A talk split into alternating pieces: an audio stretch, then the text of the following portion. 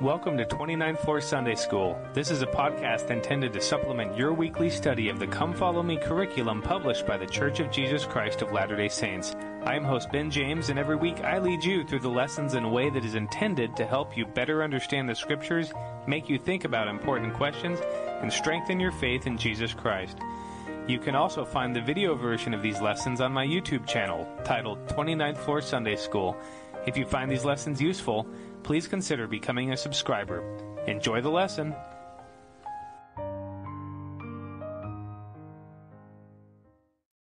Hello, welcome back to Central Hong Kong for 29th Floor Sunday School. Today's lesson will be covering the Come Follow Me curriculum for September 9th through 15th, and we'll be discussing chapters 1 through 7 of 2 Corinthians. 2 Corinthians is a very interesting uh, epistle from Paul, and it's got kind of a complicated and a not quite a certain background either. And it's not completely clear uh, when and where Second Corinthians uh, was written, and it's not even completely clear among scholars whether or not this is uh, Second Corinthians. Corinthians is composed of one book, or if it's actually two uh, separate letters that have been added together.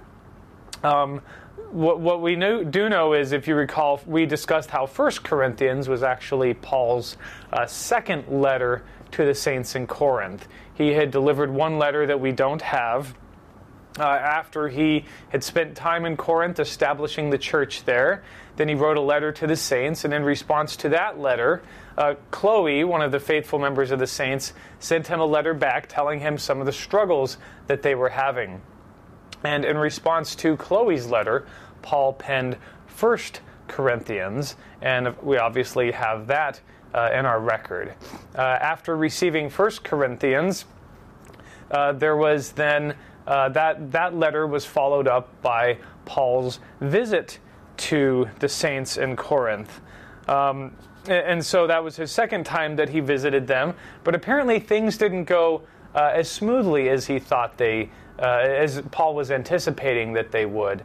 And so after he left, uh, after he left Corinth for the second time, he then penned a, an additional letter. Some people say that that additional letter that he penned uh, is actually the end of Second Corinthians. It's not. We're not exactly sure, uh, and it's and it's possible we simply do not have that letter. But that letter was a much more uh, rebuking letter that Paul penned to the Corinthians. And we see some, and, and we know this because we can see some hints in the text of Paul referencing uh, different letters that he has written to them, some of which we know, and you know, some of which we obviously have here in the scriptures, and some of which we're not quite sure where those letters are.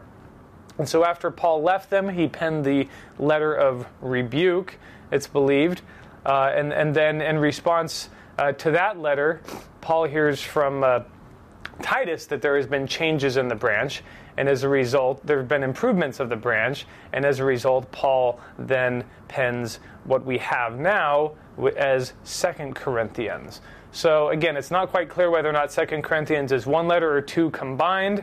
It's not quite clear whether it's actually Paul's third and fourth letters to the Corinth saints, or if it's actually his fourth epistle to them. Uh, so a lot of uncertainty, but that's kind of the fun of the New Testament is that uh, you know historians try and take as much of the pieces and put them together as they can, but there's still a little bit of mystery as to what exactly is going on and, and to you know how many letters there are, where all those letters are.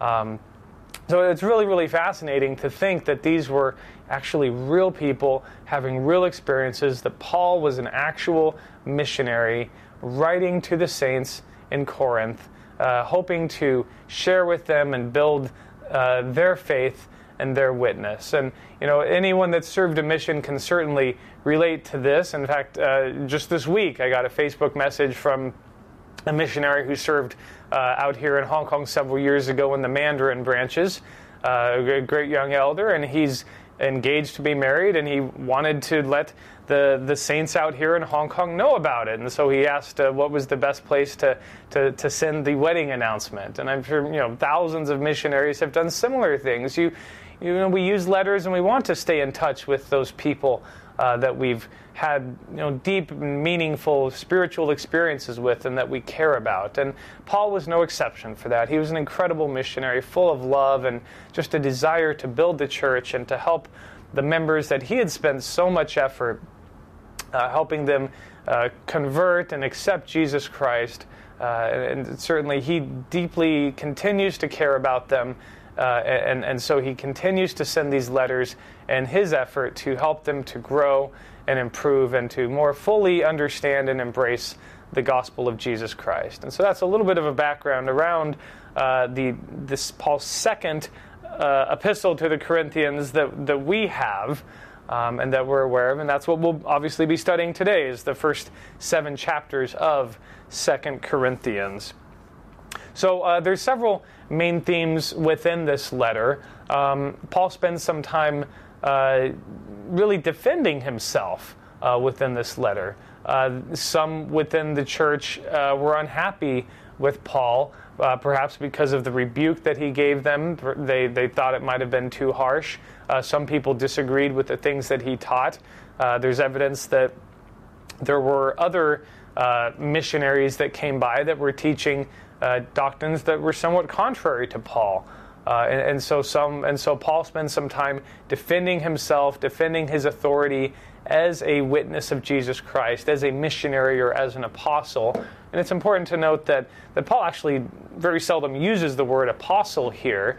Uh, the heading, obviously, of this book says the second epistle of Paul the Apostle to the Corinthians. But, but usually, when it uses the word apostle here, it could equally be translated as missionary. So we're not necessarily referring to uh, a, a, member of a, a, quorum of a body who is set apart as special witnesses of Jesus Christ. Obviously, Paul was that in the sense that he, he had incredible spiritual experiences with the Savior, and because of those, he was uh, an apostle. He was a special witness of Jesus Christ, testifying of him to all the world. But whether or not he was actually a, bo- a, a part of the leadership body of the church, in the same way that we think of apostle today, isn't necessarily clear. It isn't, to be honest, really that important. He was no doubt a, a missionary who understood the doctrine of Jesus Christ well, who had incredible uh, experiences, and therefore was a powerful witness of Jesus Christ. Uh, and so that's what Paul is, and so we can be grateful uh, for him and for his efforts, and certainly his letters are worth studying. So that was one of his themes, is that Paul is uh, defending himself. Uh, and then the second theme uh, that, that seems to come out is, is enduring trials. Paul mentions a lot about a lot of the struggles that he went through uh, as an apostle, especially in this letter. This is Second Corinthians is somewhat of a difficult letter because it's hard to actually kind of pick out one main theme or one main stream of thought that he's going with. He sometimes seems to kind of jump all over the place, and so some of this is just kind of what we'll be doing today is just kind of picking out uh, some of the more meaningful uh, scriptures and, and elaborating uh, on some of the doctrines that he refers to here. It's a little bit, again, it's a little bit harder to kind of put one stream of thought together as, as we tried to do with uh, 1 Corinthians. Uh, but that's okay. There's a lot of great stuff in here uh, that, uh, that, that is certainly worth, worth studying. So let's start in the first chapter, verses 3 through 5, where Paul says, Blessed be God even the Father of our Lord Jesus Christ, the Father of mercies and the God of all comfort, who comforteth us in all our tribulation, that we may be able to comfort them which are in any trouble, by the Comforter wherewith we ourselves are comforted of God.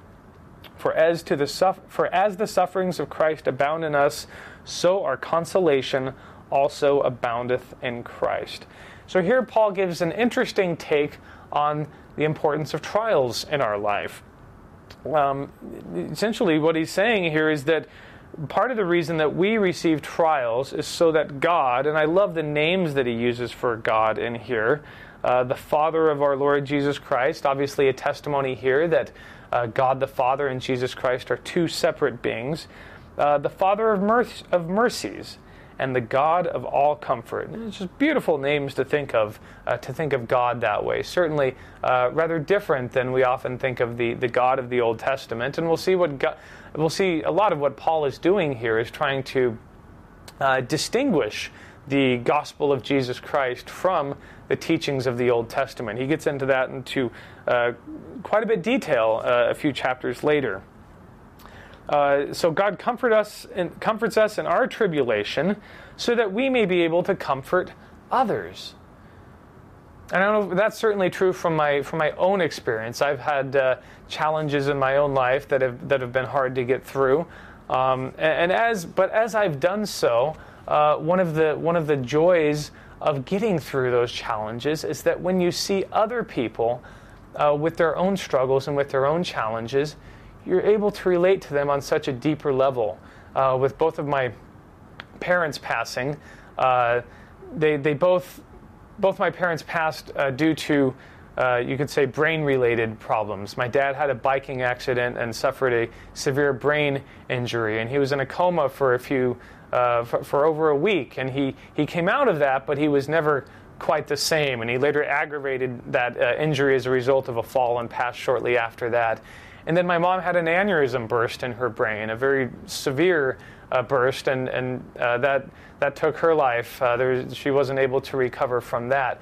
And, and so that was very painful to, to, to see both of these, these people that I love dearly in those situations.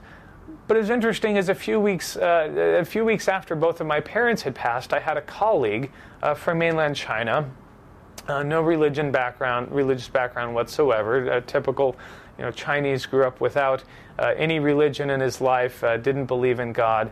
And his father suffered a stroke, and his father, after the stroke, was in a situation very similar to what both of my parents had been in. Uh, and I was able to relate to him on such a deeper level and really feel uh, the pain that he was going through as he and his family were, especially his mom, were struggling with the decision.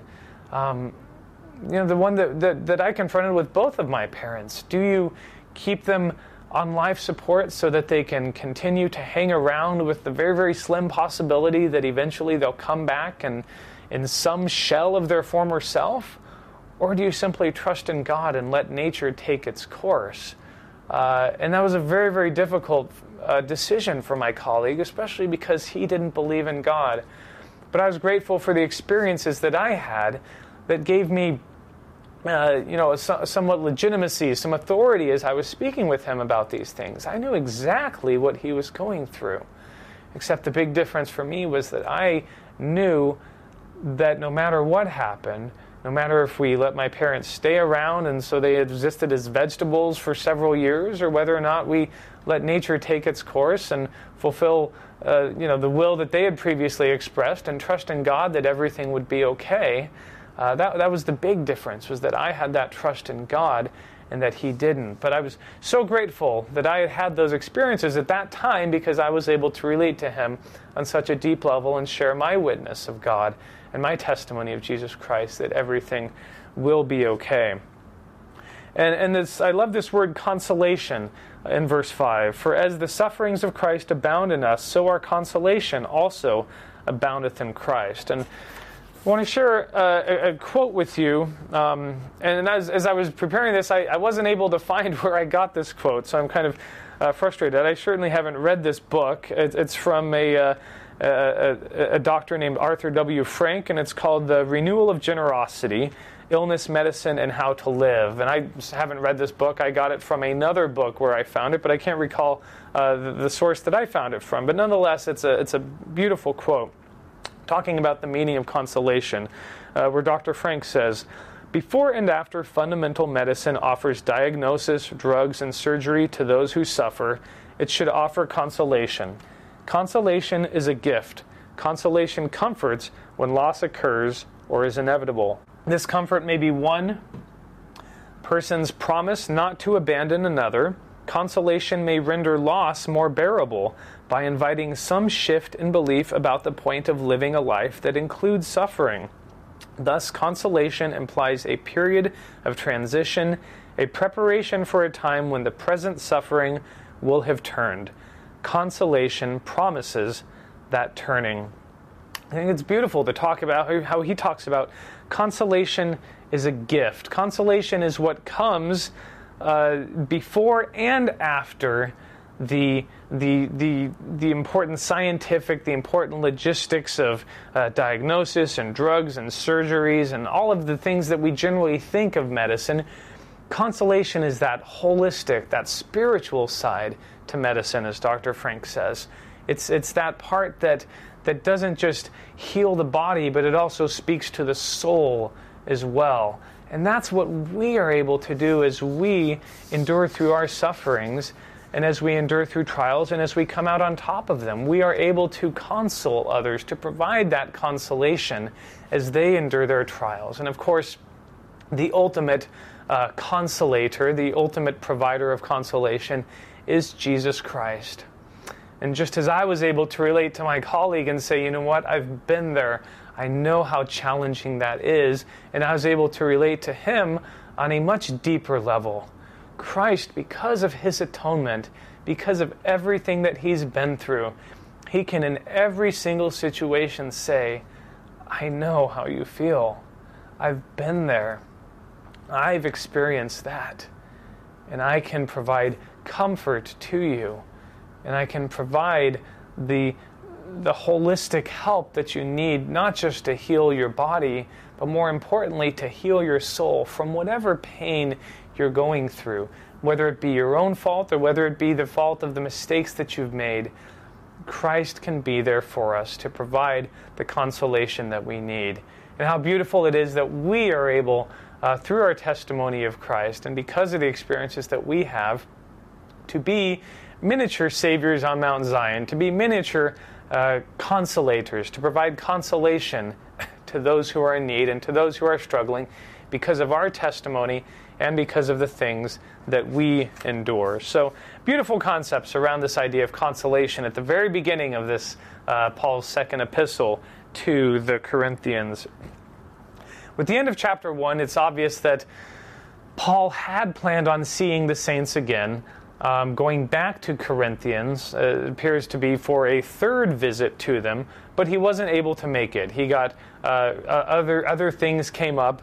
Uh, there was a, a rebellion um, around in Ephesus where he had been, and so he had to flee, and he headed up to uh, Macedonia, and, and, that's where he met Titus, uh, who gave him the update. But uh, and then Paul, in response, pens this letter, and he and at the end of chapter one, he apologizes to the saints that he wasn't able to uh, to go back and visit them as he had promised. Uh, verses uh, 1, uh, sorry, chapter 1, verses 21 through 20. Uh, well, 19 and 20, that's where we get this idea that there were those that are upset that Paul hadn't kept his promise.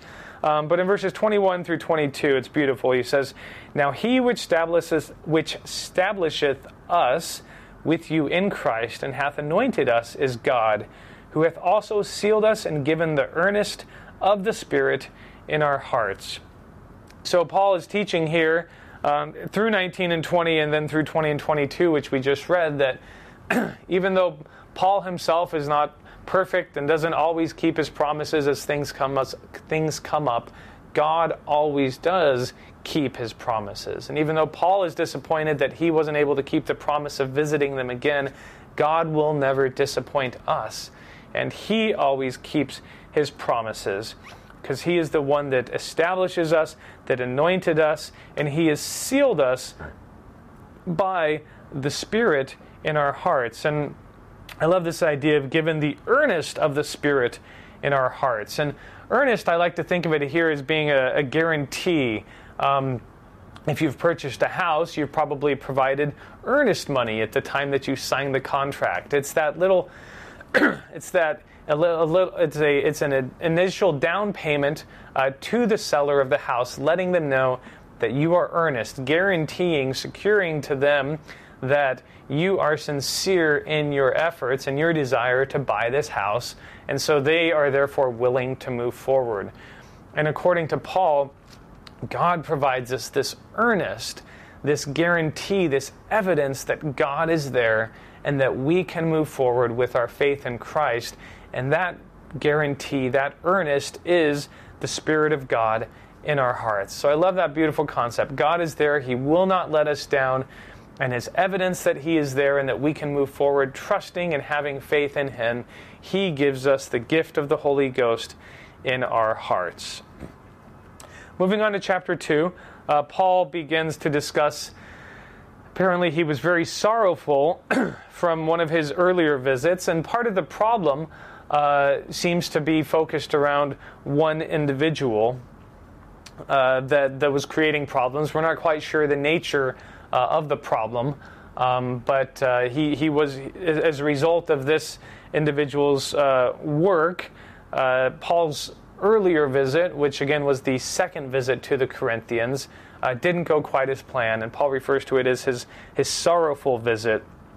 Uh, but the saints have, have dealt with this brother uh, in a manner, and as a result, Paul has a little advice for them. And, and for this, I, because I think it's a little more clear in here, I turn to the Weymouth translation of the New Testament. And in verses 6 through 8, we read, uh, This punishment inflicted by the majority is sufficient for him. And again, the him here is we're referring to is this brother in the body of saints that was causing problems and uh, was part of the reason Paul's uh, second visit to them didn't go quite as planned. So the punishment inflicted by the majority is sufficient for him, so that you ought to forgive and, com- and comfort him, so that he may not be overwhelmed by excessive pain. So I urge you to reaffirm your love for him. So, again, Paul here is, is, is, teaching us how we are to deal with those who have made bad decisions within the church. It's, and we get a little insight as to how the, the earlier church was governed. Apparently, there was a majority decision to disfellowship this man, and, and so that resolved the problem of the, of the issues that he was creating but it didn't pro- solve the problem of how to help this brother repent.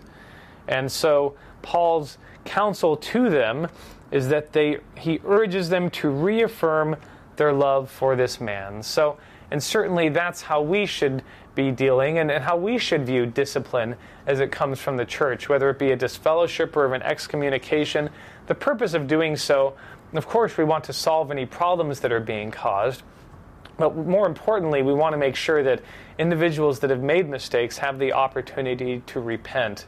And then our, jo- our responsibility as saints, as members of the body of Christ, is not to hold out judgment and to refuse to uh, forgive those that have made mistakes. our responsibility is to forgive them and to show greater love to them, to encourage and support them uh, in their changes and in their repentance. So, excellent counsel from Paul there. We move now to chapter 3. Uh, part, another part of the reason that Paul uh, was experiencing problems here, and we don't know if it's related to the man that was uh, disfellowshipped in chapter 2, but uh, part of the problem was that there were uh, Judaizers within the branch. I don't know if they came after Paul's first visit or exactly when they arrived there. We don't know those details.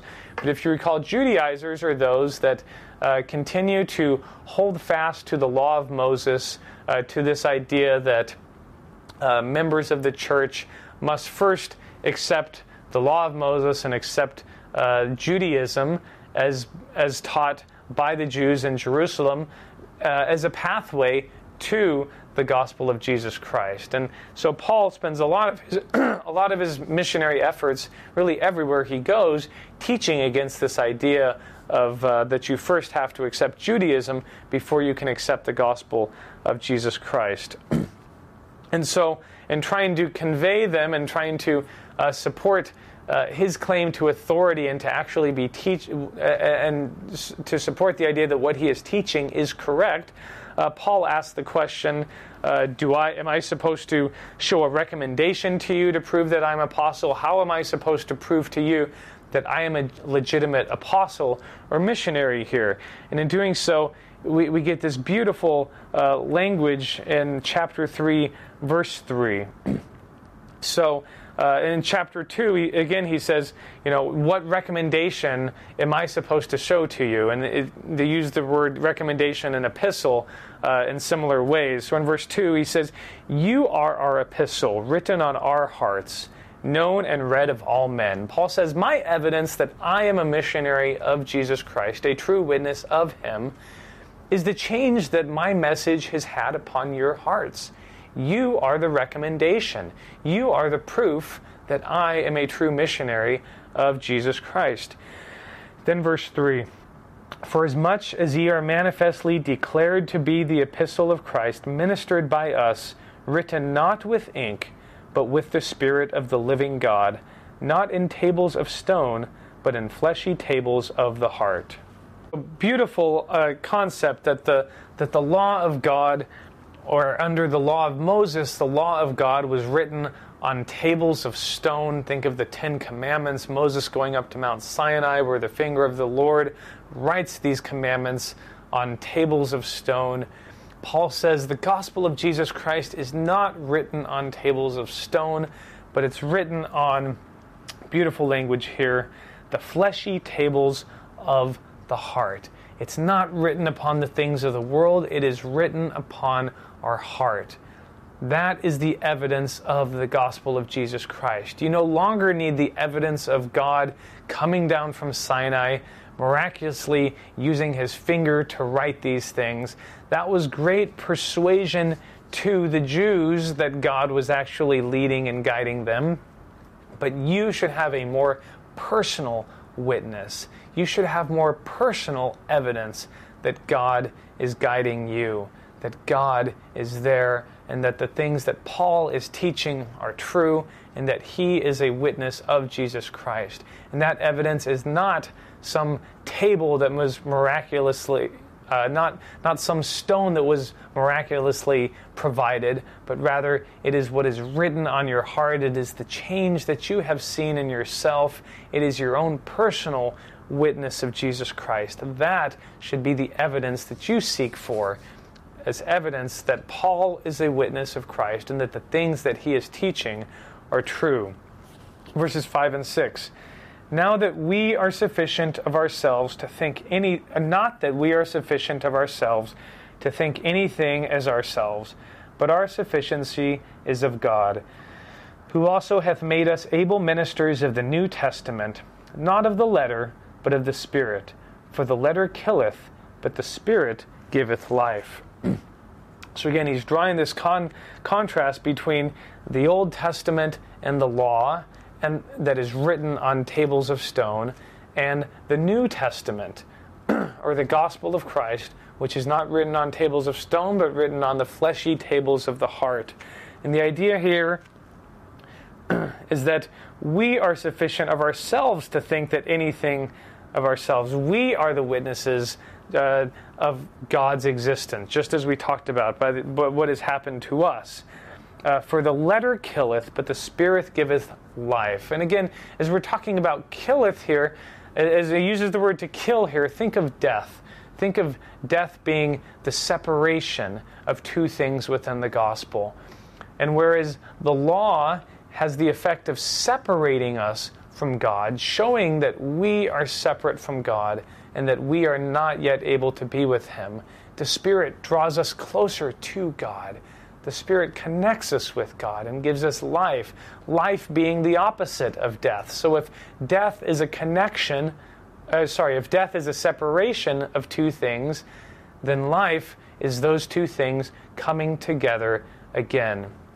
And the idea of two things that are separated coming together is the very meaning of the word atonement or at one ment, where two things that are separated come together at one. And that, of course, is what the gospel of Jesus Christ is all about.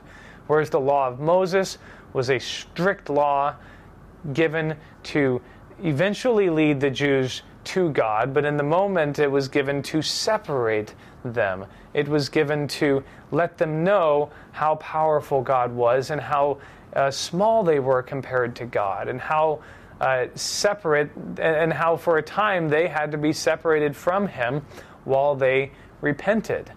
That was part of the purpose of the law. The law, according to Paul, the letter killeth, it separates us from God, but it is the Spirit that brings us closer to God.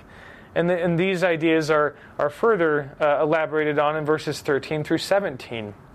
And not as Moses, which put a veil over his face, that the children of Israel could not steadfastly look to the end, of that which is abolished, but their minds were blinded, for until this day remaineth the same veil untaken away in the reading of the Old Testament, which veil is done away in Christ. But even unto this day, when Moses is read, the veil is upon their heart. Nevertheless, when it shall turn to the Lord, the, when it shall turn to the Lord, the veil shall be taken away. Now the Lord is that Spirit, and where the Spirit of the Lord is, there is liberty.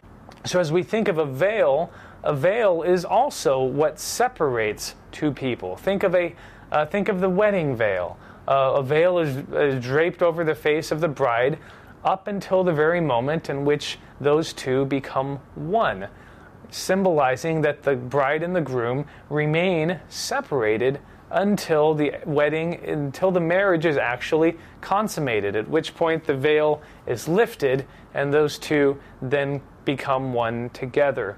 And Paul says that is similar to the veil that covers the children of Israel as they read the law of Moses, as they read the Old Testament, they continue to have a veil in front of them, separating them from God. God is high up on Mount Sinai, and the children of Israel are down below, and they dare not approach him. They have this veil over their hearts where they remain separated from God because they are not willing to go where He is because it is simply too hard and too demanding. And Paul says, until they are willing to lift that veil and accept Jesus Christ, who is the one who came down from God to lift the veil, to bring us to God, to show us the way that we are able to return to God, to show us how we can lift that veil. And think of the powerful imagery of Jesus Christ when he dies, when he gives up his life. The veil in the temple was rent in two. That veil had been separated. God had come down and had been with the children of men, and then he had returned to God. Death had been beaten the atonement of Jesus Christ had been fulfilled. And of course, the resurrection at that time was then inevitable, and all of us would be able to return to God, to be able to return to his presence. So, that is some of the imagery that Paul is playing with here this idea that there's a veil between us and God. And it is Jesus Christ that lifts that veil Verse 16 Nevertheless, when it shall turn to the Lord, the veil shall be taken away. And I love in 17, and where the Spirit of the Lord is, there is liberty. It reminds me of that, of, of the language in Romans uh, that I fell in love with as we were as we were reading that chapter in Romans 8, verse 21, as Paul uh, taught the Roman saints about the glorious liberty of the children of God. And if you recall, we talked about how the glorious liberty of the children of God is this idea that under the law, we must exercise strict obedience. And if we are not, because we are slaves to the law, and any violation of that law separates us from God. Now, the glorious liberty of the children of God was manifest and, and evidence through Jesus Christ, through his atonement. It gives us liberty in that we are no longer obligated to perfectly comply with every, with every single tenant under the law of Moses. No, we now have the liberty of knowing that we are going to make mistakes, but we have means of repenting of those mistakes. We are able to overcome those mistakes through Jesus Christ, through his atonement, and through our faith in him. That is the glorious liberty of the children of God. That is the liberty of the Spirit that Paul is referring to here at the end in chapter of, of chapter 3. And oh, how that is so different from the veil that was over the minds of the children of Israel under the law of Moses and under the Old Testament, where you have these strict rules with strict punishments for violation of those rules. But if the children of Israel could only lift the veil over their minds and over their hearts, they would see the glorious liberty that Jesus Christ provides, that is made possible through his atonement, that we no longer have to live in fear of the letter of the law, but rather we can live in liberty of Christ, knowing that because of our relationship with him, we can repent, we can change, and most importantly, we can return to the presence of our Heavenly Father. Uh, moving to chapter 4. Uh, chapter 4 deals with a lot of the trials that Paul has endured uh, in his service as a missionary, but it is his faith that helps him to pull through these trials. Uh, verses 8 through 10, Paul testifies that we are troubled on every side, yet not distressed. We are perplexed, but not in despair, persecuted, but not forsaken, cast down, but not destroyed, always bearing about in the body the dying of the Lord Jesus, that the life also of Jesus might be made manifest in our body. So, even though we have trials, even though we have struggles, even though we have difficulties in our life, we have troubles, we have perplexions, we have persecutions, and we are cast down because of our faith in Jesus Christ, because of our testimony of the dying of the body, sorry, in the body, the dying of the Lord Jesus Christ, because we have testimony of Christ, of his death and his resurrection, as Paul testifies in verse 10. Because we have knowledge of these things, we know that the trials and the struggles that we go through are temporary and that we will eventually come through them and that everything will work out okay. It's like we talked about last week as we talked about what prophecy means, and as Paul uh, instructs us that we should seek to prophesy. Talked about how the idea behind prophecy and the spirit of prophecy is the knowledge that because of Jesus Christ, because of his resurrection, we will all be resurrected. And we can prophesy, we can be certain that in the end, we will return to live with God that we will be with God again.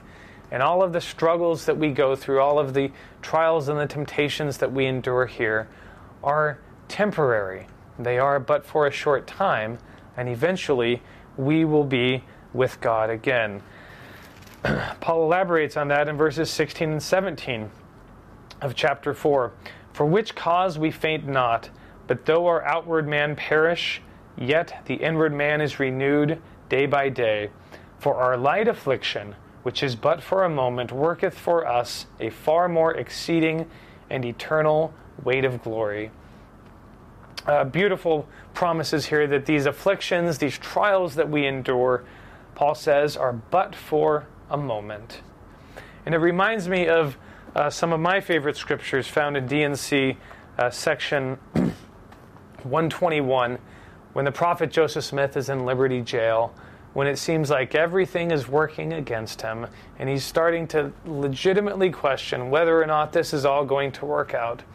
The beautiful words that the Savior gives to him of comfort in D&C 121, verses 7 and 8. My son, peace be unto thy soul. Thine adversity and thine afflictions shall be but a small moment. And then, if thou endure it well, God shall exalt thee on high thou shalt triumph over all thy foes. The promise that the trials that we endure here are just temporary, but for a small moment. And all we have to do is endure this small moment.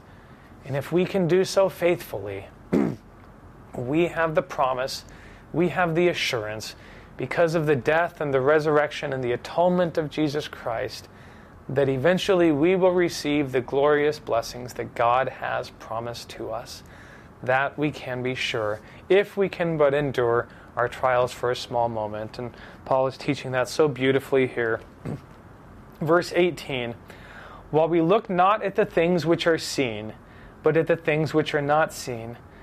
For the things which are seen are temporal, but the things which are not seen are eternal. So Paul, as he is, as he frequently does, comparing and contrasting the things of the world with the things of God, the things that are material with the things that are spiritual, the things that are temporal with the things that are eternal. And here he compares the things that are seen, meaning the things of the world, the things that are temporal, with the things that are not seen, the things of the Spirit, the things of eternity. And this idea of the things that are not seen are eternal sheds a little bit of light upon some famous verses uh, that we as Latter day Saints are very familiar with.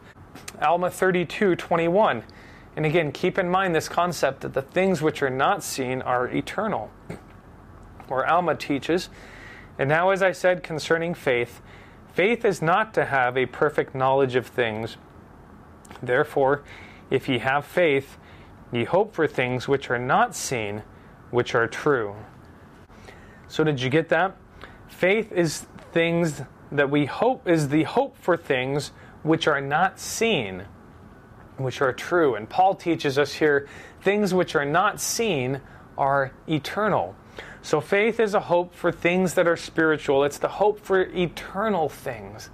And compare and contrast in your mind the, the view of life that you have as a believing Christian, that hope for things that are eternal, with those that don't believe in God with those that don't have that hope, with those that don't even recognize the existence of spiritual things. And that's what our faith is. Our faith is the hope that there is something more.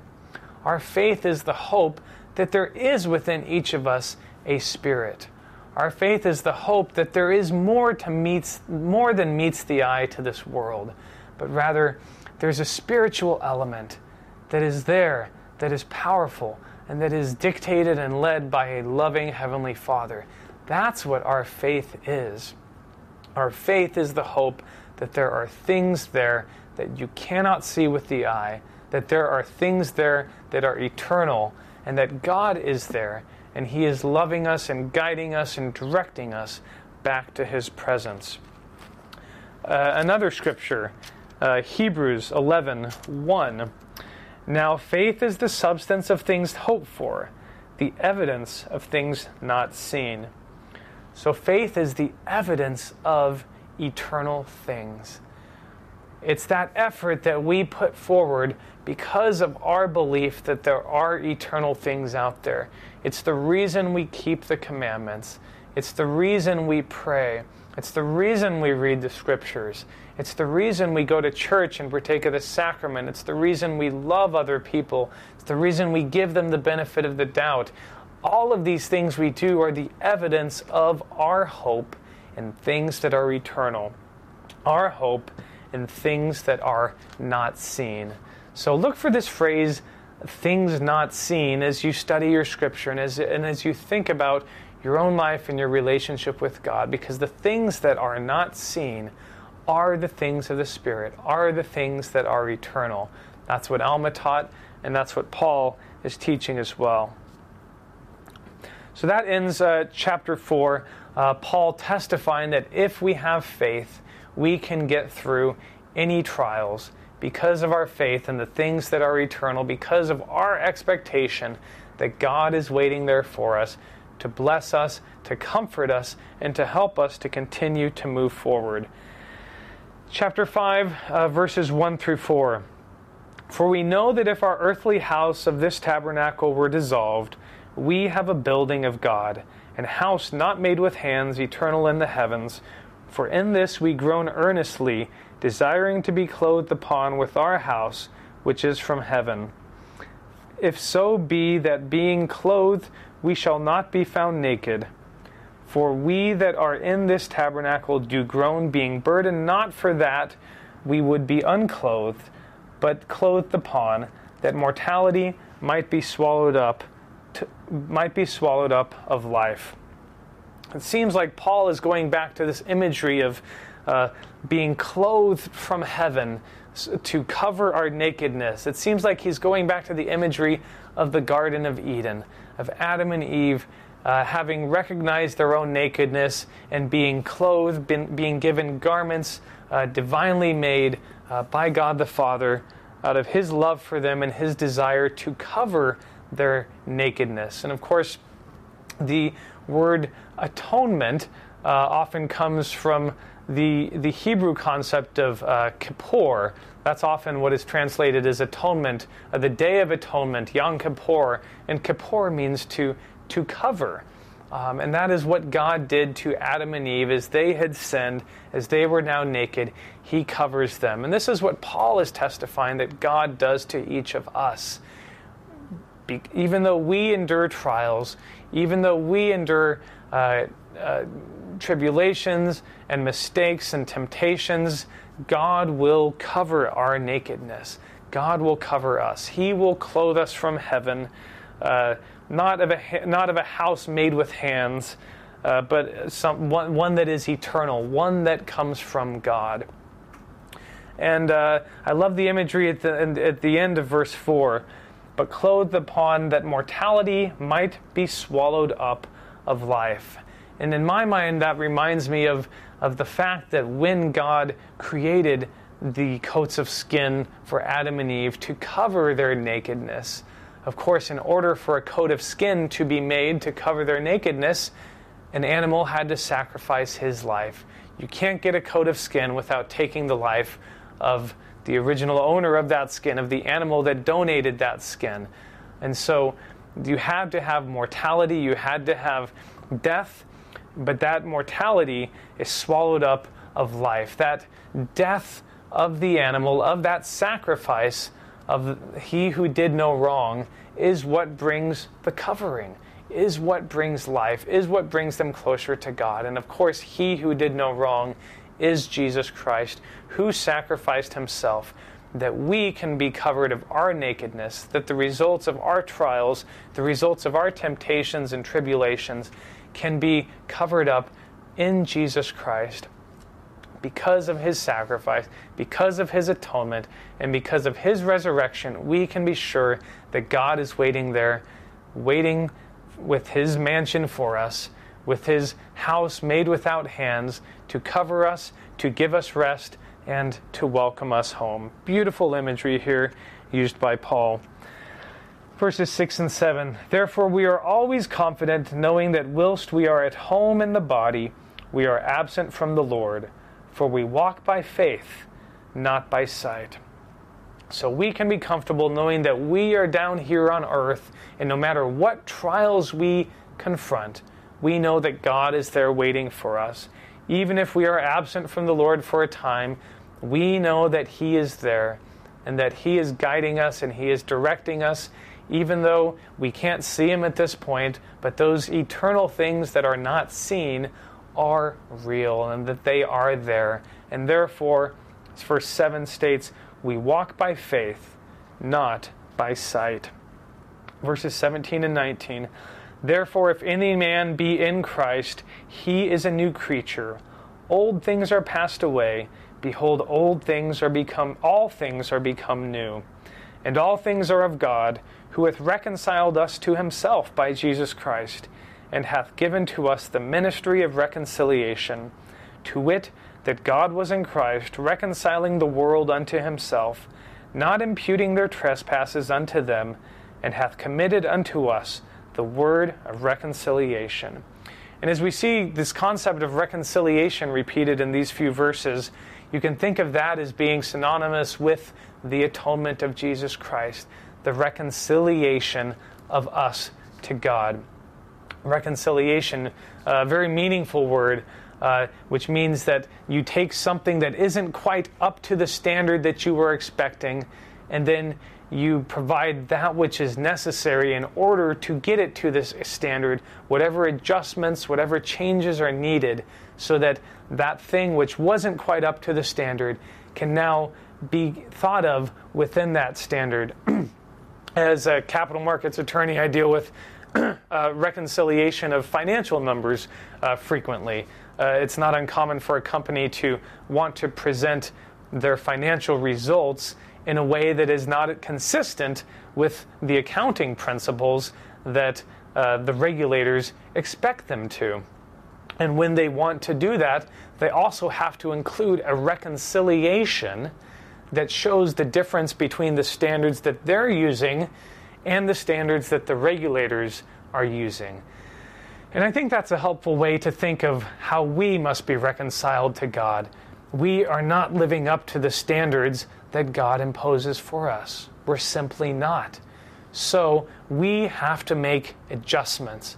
We have to make changes in our lives. We have to go through our lives line by line, detail by detail, thinking where is it that we are coming short? Where is it that our standard is not God's standard? And then we have to be willing to make changes while at the same time recognizing that that gap is not made us made up by us changing, but that gap is made up by the atonement of Jesus Christ. He is the one that reconciles us. And as we've talked about many times before, we are not directly reconciled to God. That would not be possible. Instead, Christ came down to our level so that we could be reconciled to Him. That is possible. We can meet the requirements of the gospel of Jesus Christ. It's not easy, but it's doable. We can enter into covenants with Him. We can take His name upon us, and we can do our best to keep His commandments and, and repent when we fail to do so. And as we do that, we are reconciled to Christ. And because Christ is one with God. As we are reconciled to Christ, our oneness with Him becomes a oneness with God the Father. And we are thus able to be reconciled to God the Father through Jesus Christ. As Paul teaches and as Paul teaches us here, all things are of God, verse 18, who hath reconciled us to himself by Jesus Christ. Such a beautiful and powerful doctrine. God reconciles us to Him through Jesus Christ because He is the one, He comes down, He meets us at our level because He has atoned for our sins, because He has endured all things, as we talked about earlier. Whenever we go through a trial, a temptation, a disappointment, whatever it is, that we need to overcome, Christ is able to say, I've been there. I've done that. And I persevered and I made it through. And if you stick with me, you will also. You too will overcome. And together, hand in hand, I will lead you back to God the Father. Oh, I love the Savior and His gospel that allows us to be reconciled to God the Father so that we can return to be with Him. Moving on to chapter 6 now, and we're uh, going to start wrapping up here. God's promise to the believers um, is, uh, is quoted uh, by Paul at the end of chapter 6. Um, it's, it's, it's beautiful what he does here. He takes several promises within the Old Testament and he compresses them all into a few verses here at the end of chapter 6, starting in uh, uh, verse 16. And what agreement hath the temple of God with idols? For ye are the temple of the living God, as God hath said, I will dwell in them and walk in them, and I will be their God, and they shall be my people. Wherefore come out from among them, and be ye separate, saith the Lord. Touch not the unclean thing, and I will receive you, and will be a father unto you, and ye shall be my sons and daughters, saith the Lord Almighty. Carrying into chapter 7, verse 1 Having therefore these promises, dearly beloved, let us cleanse ourselves from all filthiness of the flesh and spirit, perfecting holiness in the fear of God.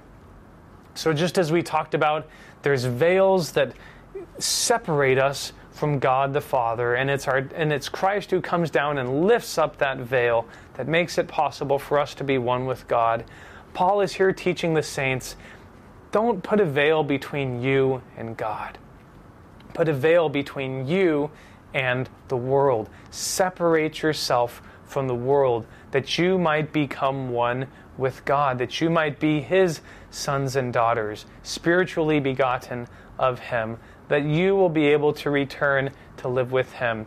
Put away the things of the world, put away those things which are seen, those temporal those material things that eventually will all come to naught. Focus on the things which are not seen, the things that are the foundation of our faith, and lift the veil between you and God and be reconciled with Him that we might enjoy all the blessings, all the promises, as Paul says in chapter 7, verse 1. But to do so, we have to cleanse ourselves from filthiness of the flesh through the Spirit, perfecting holiness in the fear of God. What a beautiful concept that is perfecting holiness in the fear of God. We have to make our holiness perfected or complete. And we do that through our fear of God, through our acknowledgement that He's there, through our desire to have a relationship with Him, made possible through Jesus Christ. Uh, Paul finishes his letter grateful that apparently the rebuke that he had provided in the earlier letter. Again, it seems like we don't have this letter, uh, but it seems to have had the effect that he wanted it to. Verse 10 in chapter 7 For godly sorrow worketh repentance to salvation, not to be repented of, but the sorrow of the world worketh death. This notion of godly sorrow, and it ties back in verse 1 the fear of God. this godly sorrow concept that we have made mistakes and therefore as a result we are no longer able to be with God. And we sorrow because of that. That makes us sad. That builds in us this desire this earnestness to do better to move forward with our relationship with God trusting in him to repent of our sins and to become the best that we can, to become as close to God as we possibly can, while of course recognizing that it is only through Jesus Christ that we are ultimately reconciled to God. Godly sorrow leads us to desiring to be more like Him. Now, godly sorrow is contrasted by something that, uh, but that Mormon witnessed among his people. Uh, in those beautiful chapters that end the Book of Mormon, as as everything seems to be coming unraveled, and Mormon does everything that he can to try to teach his people to come to Christ and to change and to become better. Uh, in the Book of Mormon, chapter 1, verse 13, But behold, this my joy was vain, for their sorrowing was not unto repentance because of the goodness of God, but it was rather the sorrowing of the damned, because the Lord would not always suffer them to take happiness in sin. So, Mormon here, uh, along with what Paul does, shows the two types of sorrow. You have the sorrowing of the damned, as Mormon puts it in uh, Mormon 113. And the world sorrows because you can't always be happy in sin. The Lord will not always suffer them to take happiness in sin. That is why the world sorrows, because they are not always able to do the things that they want to do.